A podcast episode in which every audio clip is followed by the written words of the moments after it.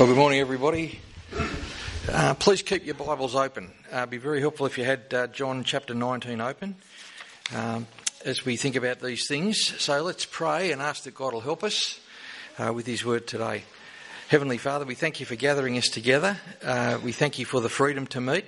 We thank you for the freedom to engage with your word.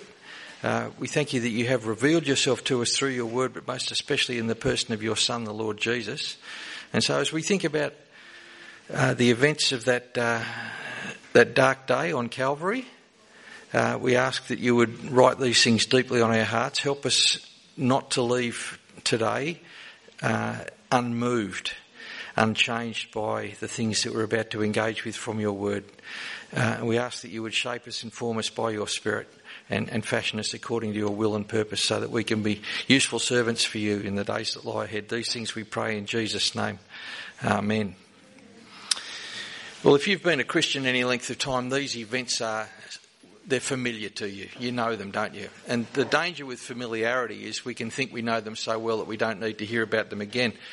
But there's a sense in which um, it's not Easter time in heaven. Did you know that? We're not actually commanded to do this. Uh, every time we gather, uh, whenever that might be, is another reflection of the fact that Jesus did wonderful things for us on the cross. But we misunderstand the gospel completely if we underestimate this at any level. The fact that it took God the Son, God in a human form, to pay the price of this severe agony so that you and I could be forgiven says a lot about both our human wretchedness, our complete lack of hope within ourselves, and it says a lot about the wonderful love of God and His mercy towards us. So we, we mustn't read these words just as words on a page. These have to find their home in our hearts. If they don't shape our affections, we haven't read them properly. And so the task of, of bringing these words again, which are so familiar, is one that we all share in now. Uh, words virtually fail us to deal with what's really going on here. So look at how our reading begins. Chapter 19, actually the first part of verse 16, because there's a, a reasonably clumsy division in the Bible here. What's been happening is that Jesus has come in. We just sang about that. Um, he came in and everybody was singing songs about him. And then within a week, the whole crowd, the whole of Jerusalem's turned against him. And the Jewish authorities have said to the Roman authorities, We can't kill him, but you have to.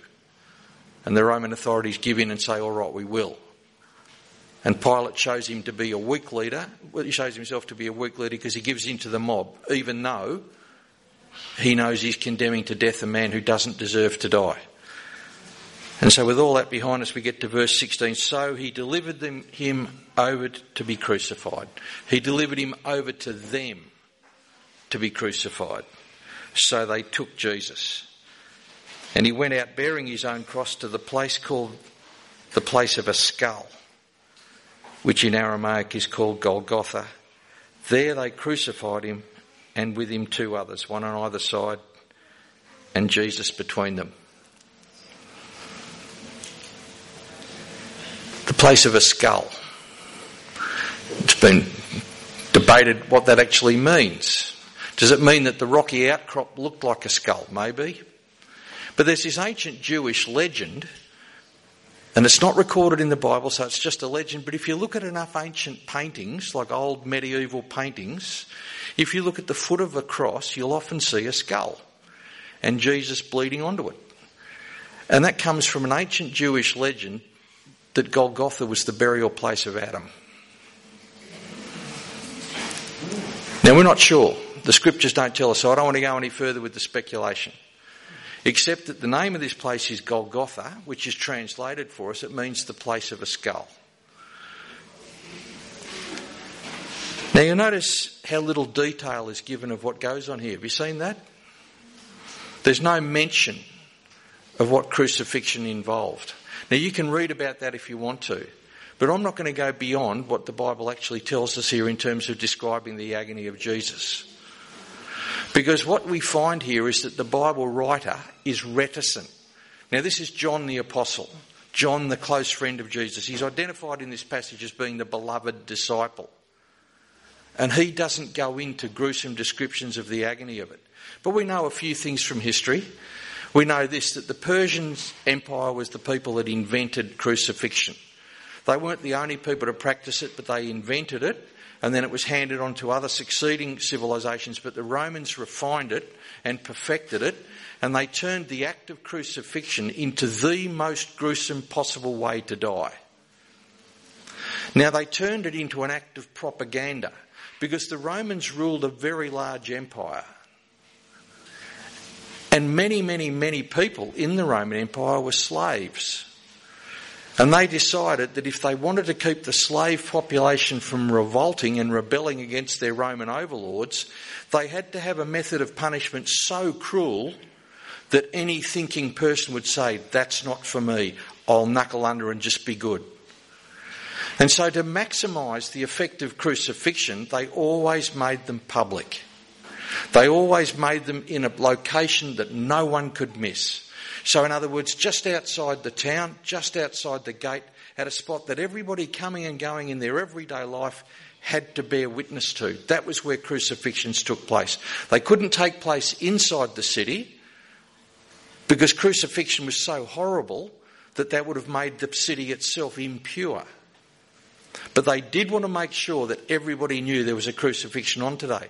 Now, the thing about crucifixion was that it was so ghastly a way to die that polite people didn't speak of it. They wouldn't mention it. It was the sort of thing that if it was mentioned, the subject was changed because everybody knew what it meant and no one wanted to think about it. If you were a Roman citizen, it was illegal for you to be crucified. It was a punishment that was reserved for the worst of criminals and for slaves alone. If you were a Roman citizen, you could not be crucified. But to maximise the offensiveness of the act, the people who were subject to crucifixion weren't buried properly. In fact, they were left on the crosses so that birds could eat them. And if they were taken down, they were left where animals could eat them. Because they wanted everybody to know that even after the dead had deceased, their remains would be dishonoured. And it mattered to people in those days as it continues to matter to people how they're treated after they died. I, used, I worked for a year in the funeral industry when I was studying, and uh, I can tell you right now that everybody involved in funerals cares very, very much about the way the dead body is treated. I never saw any flippancy, any lightheartedness. I only ever saw respect for this inanimate body, right? Treated with great respect. And that's characteristic of all civilization. I heard a talk yesterday, the fellow was talking about, he says, I don't speak ill of the dead. But a crucified person was left to rot. Notice there that they put a, a sign above Jesus. Uh, that was another part of the thing. The, uh, the criminals' uh, crimes had to be displayed, they were placarded. And Pilate wrote in three languages so that everybody could see what Pilate had written. He wrote in the language of the day, which was Greek. He wrote in the local language, which was Aramaic. And he wrote in the, the Roman language, Latin. This man, the Jesus of Nazareth, the King of the Jews. The Jews didn't like that. The Jewish authorities said no. They just said, We have no king but Caesar, which was blasphemy. They said, No, change it to this man claimed, I'm the King of the Jews. Pilate says, No, what I've written, I've written. That's as emphatic as Pilate could get. He'd given in to the crowd, but now he's saying, Leave the rest of it to me, fellas. This is something I can do. I was listening to a podcast yesterday by a historian I've discovered in recent times. Victor Davis Hanson is his name. And uh, he's a historian of war and classical civilization. And um, I've listened to enough of his talks now to realise that his family has a proud history of military service for America. So his father flew many bombing raids, but his uncle was killed in the, in the, uh, the invasion of Okinawa. And in this talk I heard him give yesterday, he said he never heard Okinawa mentioned once until he was a young adult. because the horrors of the fighting on Okinawa were such that no American soldier wanted to talk about them. Now, crucifixion from the ancient world was barely mentioned in any of the ancient writing, but we've got four accounts of a crucifixion here. Matthew, Mark, Luke, and John all talk about it. They don't elaborate, they don't give us gory details, but they're not afraid of saying it happened. The death of a slave, the death of a criminal, forms the very heart of what we want to say we believe as Christians. Jesus died the most agonising and the most shameful death. Why? There's four questions I think that come out of this passage today, um, and, and, we're going to have a look at them.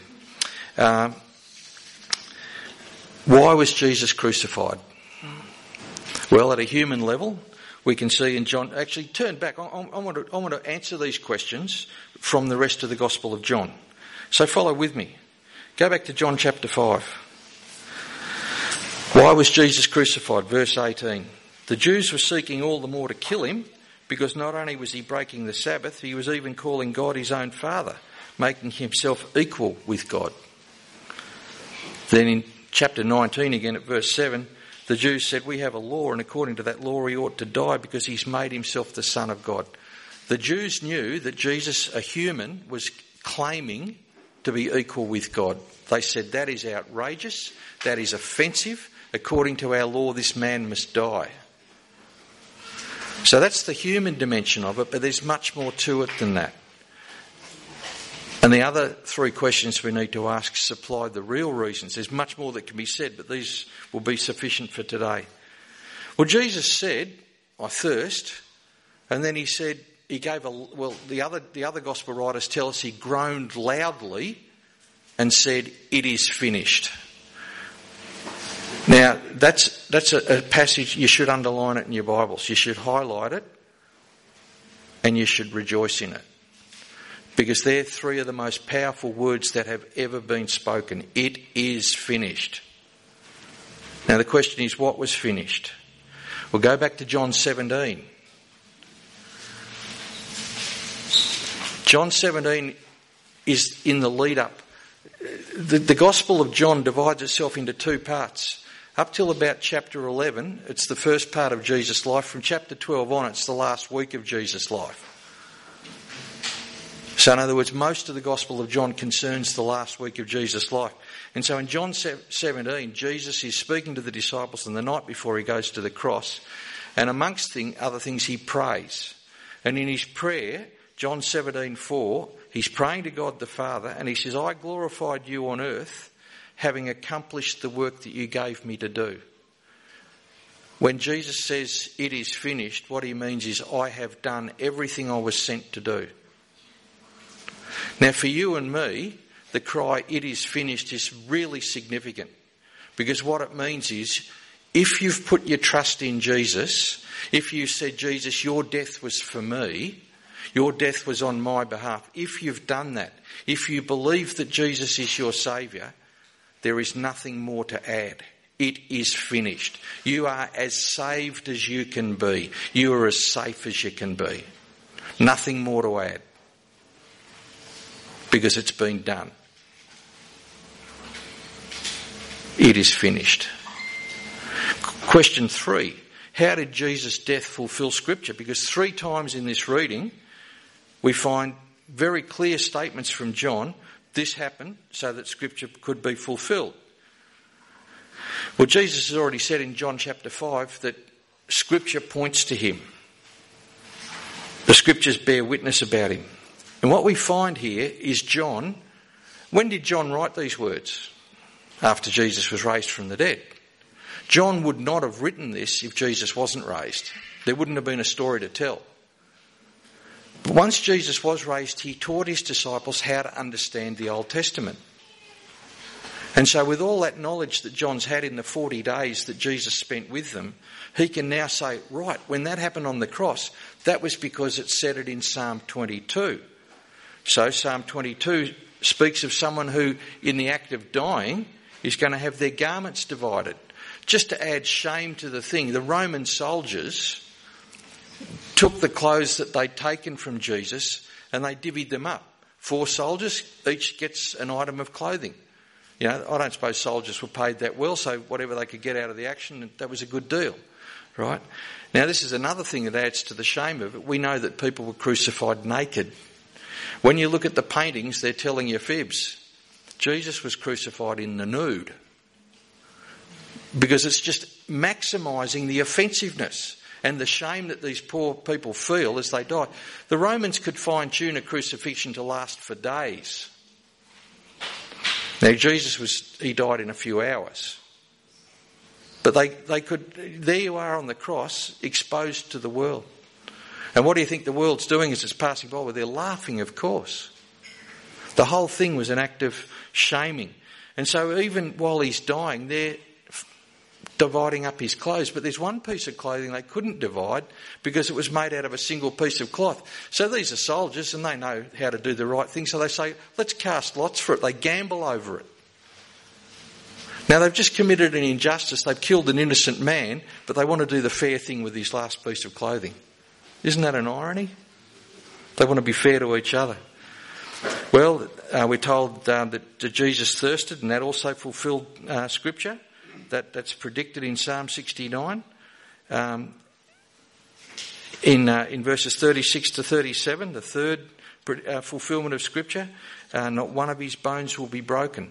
And that takes us all the way back to the Exodus when the Passover lamb, when, when, they, when Moses led the people of Israel out of Egypt, uh, they were instructed to offer a lamb and they couldn't break even one of its legs. And that was a forecast of the perfection of Jesus' sacrifice.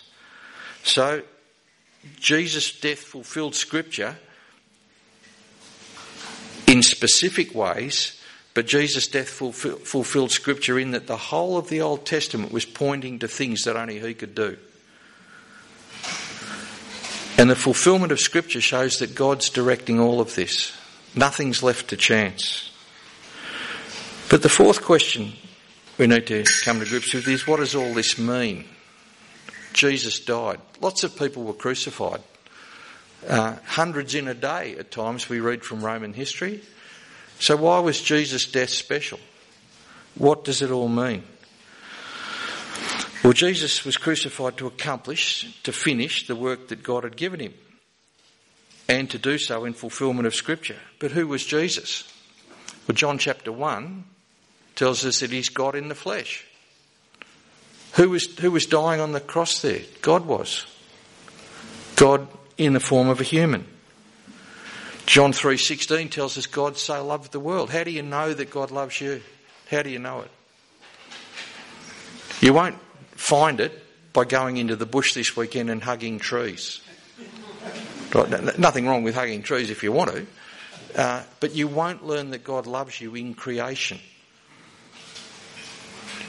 We know God loves us because He sent His Son and He let Him die. That's how we know God loves us.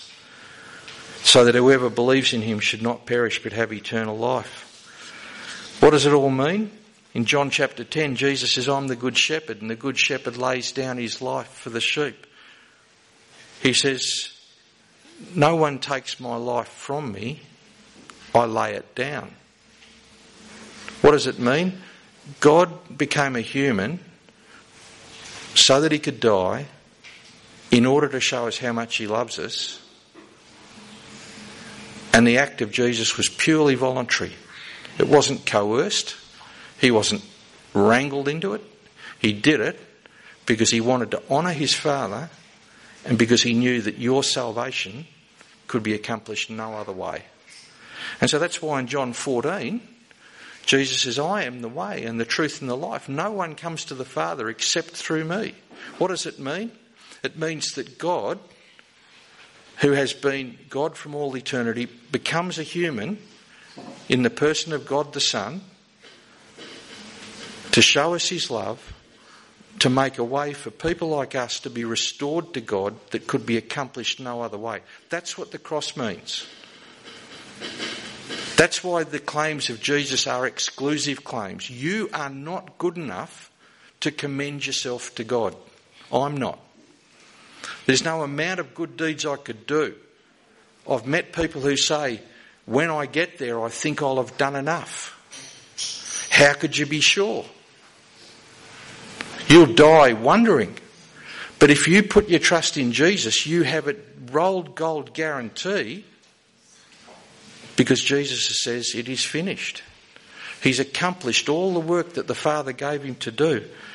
And when you put your trust in Jesus' name, that's the one way of knowing that your future is safe, that eternal life is yours. In John 15, Jesus says, Greater love has no one than this, that he should lay down his life for his friends. What does it all mean? In John chapter 19, Pilate says to the crowd, look at this in John chapter 19, verse 4, it's just before our passage. Pilate went out again to them and said, See, I'm bringing him out to you so that you may see that I find no guilt in him. How can Jesus offer himself? The Roman ruler at the time says, I can't find anything that he's done. This is the Son of God dying to show the love of God for his lost humanity, opening up a unique way, an irreplaceable way, back into, the, into a relationship with God, but it's on the basis of the fact that he's without sin. That's why he can offer himself for you and for me. He had no sins of himself to die for. He was dying for your sin and for mine. So Jesus is God in a body. He's perfect. And so he's able to pay for all sin. He's God in a body, so he's eternal. So he has eternal life to give. You can only give something you, have got yourself, can't you? I could say to you, I'd love to give you a million dollars, couldn't I? But if you went home and looked at my bank balance, you'd see I haven't got it to give. Politicians will make us promises and they'll break them. Jesus says, I've come that you can have eternal life. He is eternal. He's without sin. His death was for you when you come by faith to Jesus and ask for His forgiveness, He can give you what He has, which is eternal life. It comes nowhere else. And all of this comes because He was prepared to pour out His blood. And that enabled access for people like us, imperfect ones, into God's eternal presence. So, why was Jesus crucified? Because he claimed equality with God. That was either true or untrue. Make up your mind. Was he God? If he wasn't, he deserved to die. But if he was God, he died without deserving it. Why was Jesus crucified? He claimed equality with God. What was finished? The work that God had given him to do. How did Jesus' death fulfill Scripture? The whole pattern of the Old Testament was pointing ahead to a day when God would send a perfect ruler. And even the details of the Old Testament point to him and find fulfillment in things that he did. But what does it mean? Well, I'm going to let John tell us what's it mean. Go back to John chapter 3 verse 36. John chapter 3 verse 36. Remember that all of these things were written because John was convinced that all these things are true because he's seen Jesus raised from the dead. John 3:36. What does it mean that Jesus the son of God died on the cross? It means this, says John whoever believes in the Son has eternal life. Whoever does not obey the Son shall not see life, but the wrath of God remains on him. What does the cross mean? It means life and death. That's how important it is. It's not something you can afford to be a bit ambivalent, a bit undecided about. You need to make your mind up. Is Jesus who he said he is? Did the work he accomplished on the cross matter? Is there significance in it? The answer, I think, is yes. This is a crucifixion, a shameful end to a perfect life, but it was done because Jesus volunteered, because he knew that there was no other way for you and me to have our sins forgiven so we could be restored to God and look forward to eternal life. But there are consequences for ignoring that and rejecting it. Because if you reject it, what you're really saying is you needn't have bothered. The most agonising death imaginable, taken on voluntarily, and to say, I'm not interested, is to say, Jesus, you needn't have bothered. I'll figure this out for myself. If you decide that that's your option, then you are choosing to remain under God's anger. which is a really foolish option. There's eternal life for those who believe. There's the eternal experience of God's anger for those who reject his offer of love on the cross. And so the choice is before us all today. This is one crucifixion out of many, but it was unique because it was voluntarily entered into as an expression of God's love so that you and I could be forgiven, set free, and we could look forward with hope to eternal life with God. Let's pray. Our Heavenly Father, we thank you again for these great and glorious truths. We thank you that your word and your deeds have revealed yourself as a God of mercy, a God of comfort, a God of love. Lord Jesus, we give you thanks that you, the Good Shepherd, laid down your life for the sheep. We thank you that your death on our behalf was voluntary, it wasn't coerced. We thank you that you laid your life down freely so that we could be forgiven. We acknowledge that we're guilty sinners and we deserve the wrath of God, and yet you've made a way for us to enjoy eternal life of peace and rest uh, when this life is over. Lord Jesus, we thank you. Please help us to live in the light of these truths. Uh, help us. You know, we ask that the words of the cross would never lose their power. Uh, and so, Lord God, I ask that you would uh, take these these words and imprint them on our hearts and our consciences, and cause us to live as though we believe they're true. In Jesus' name, we pray. Amen.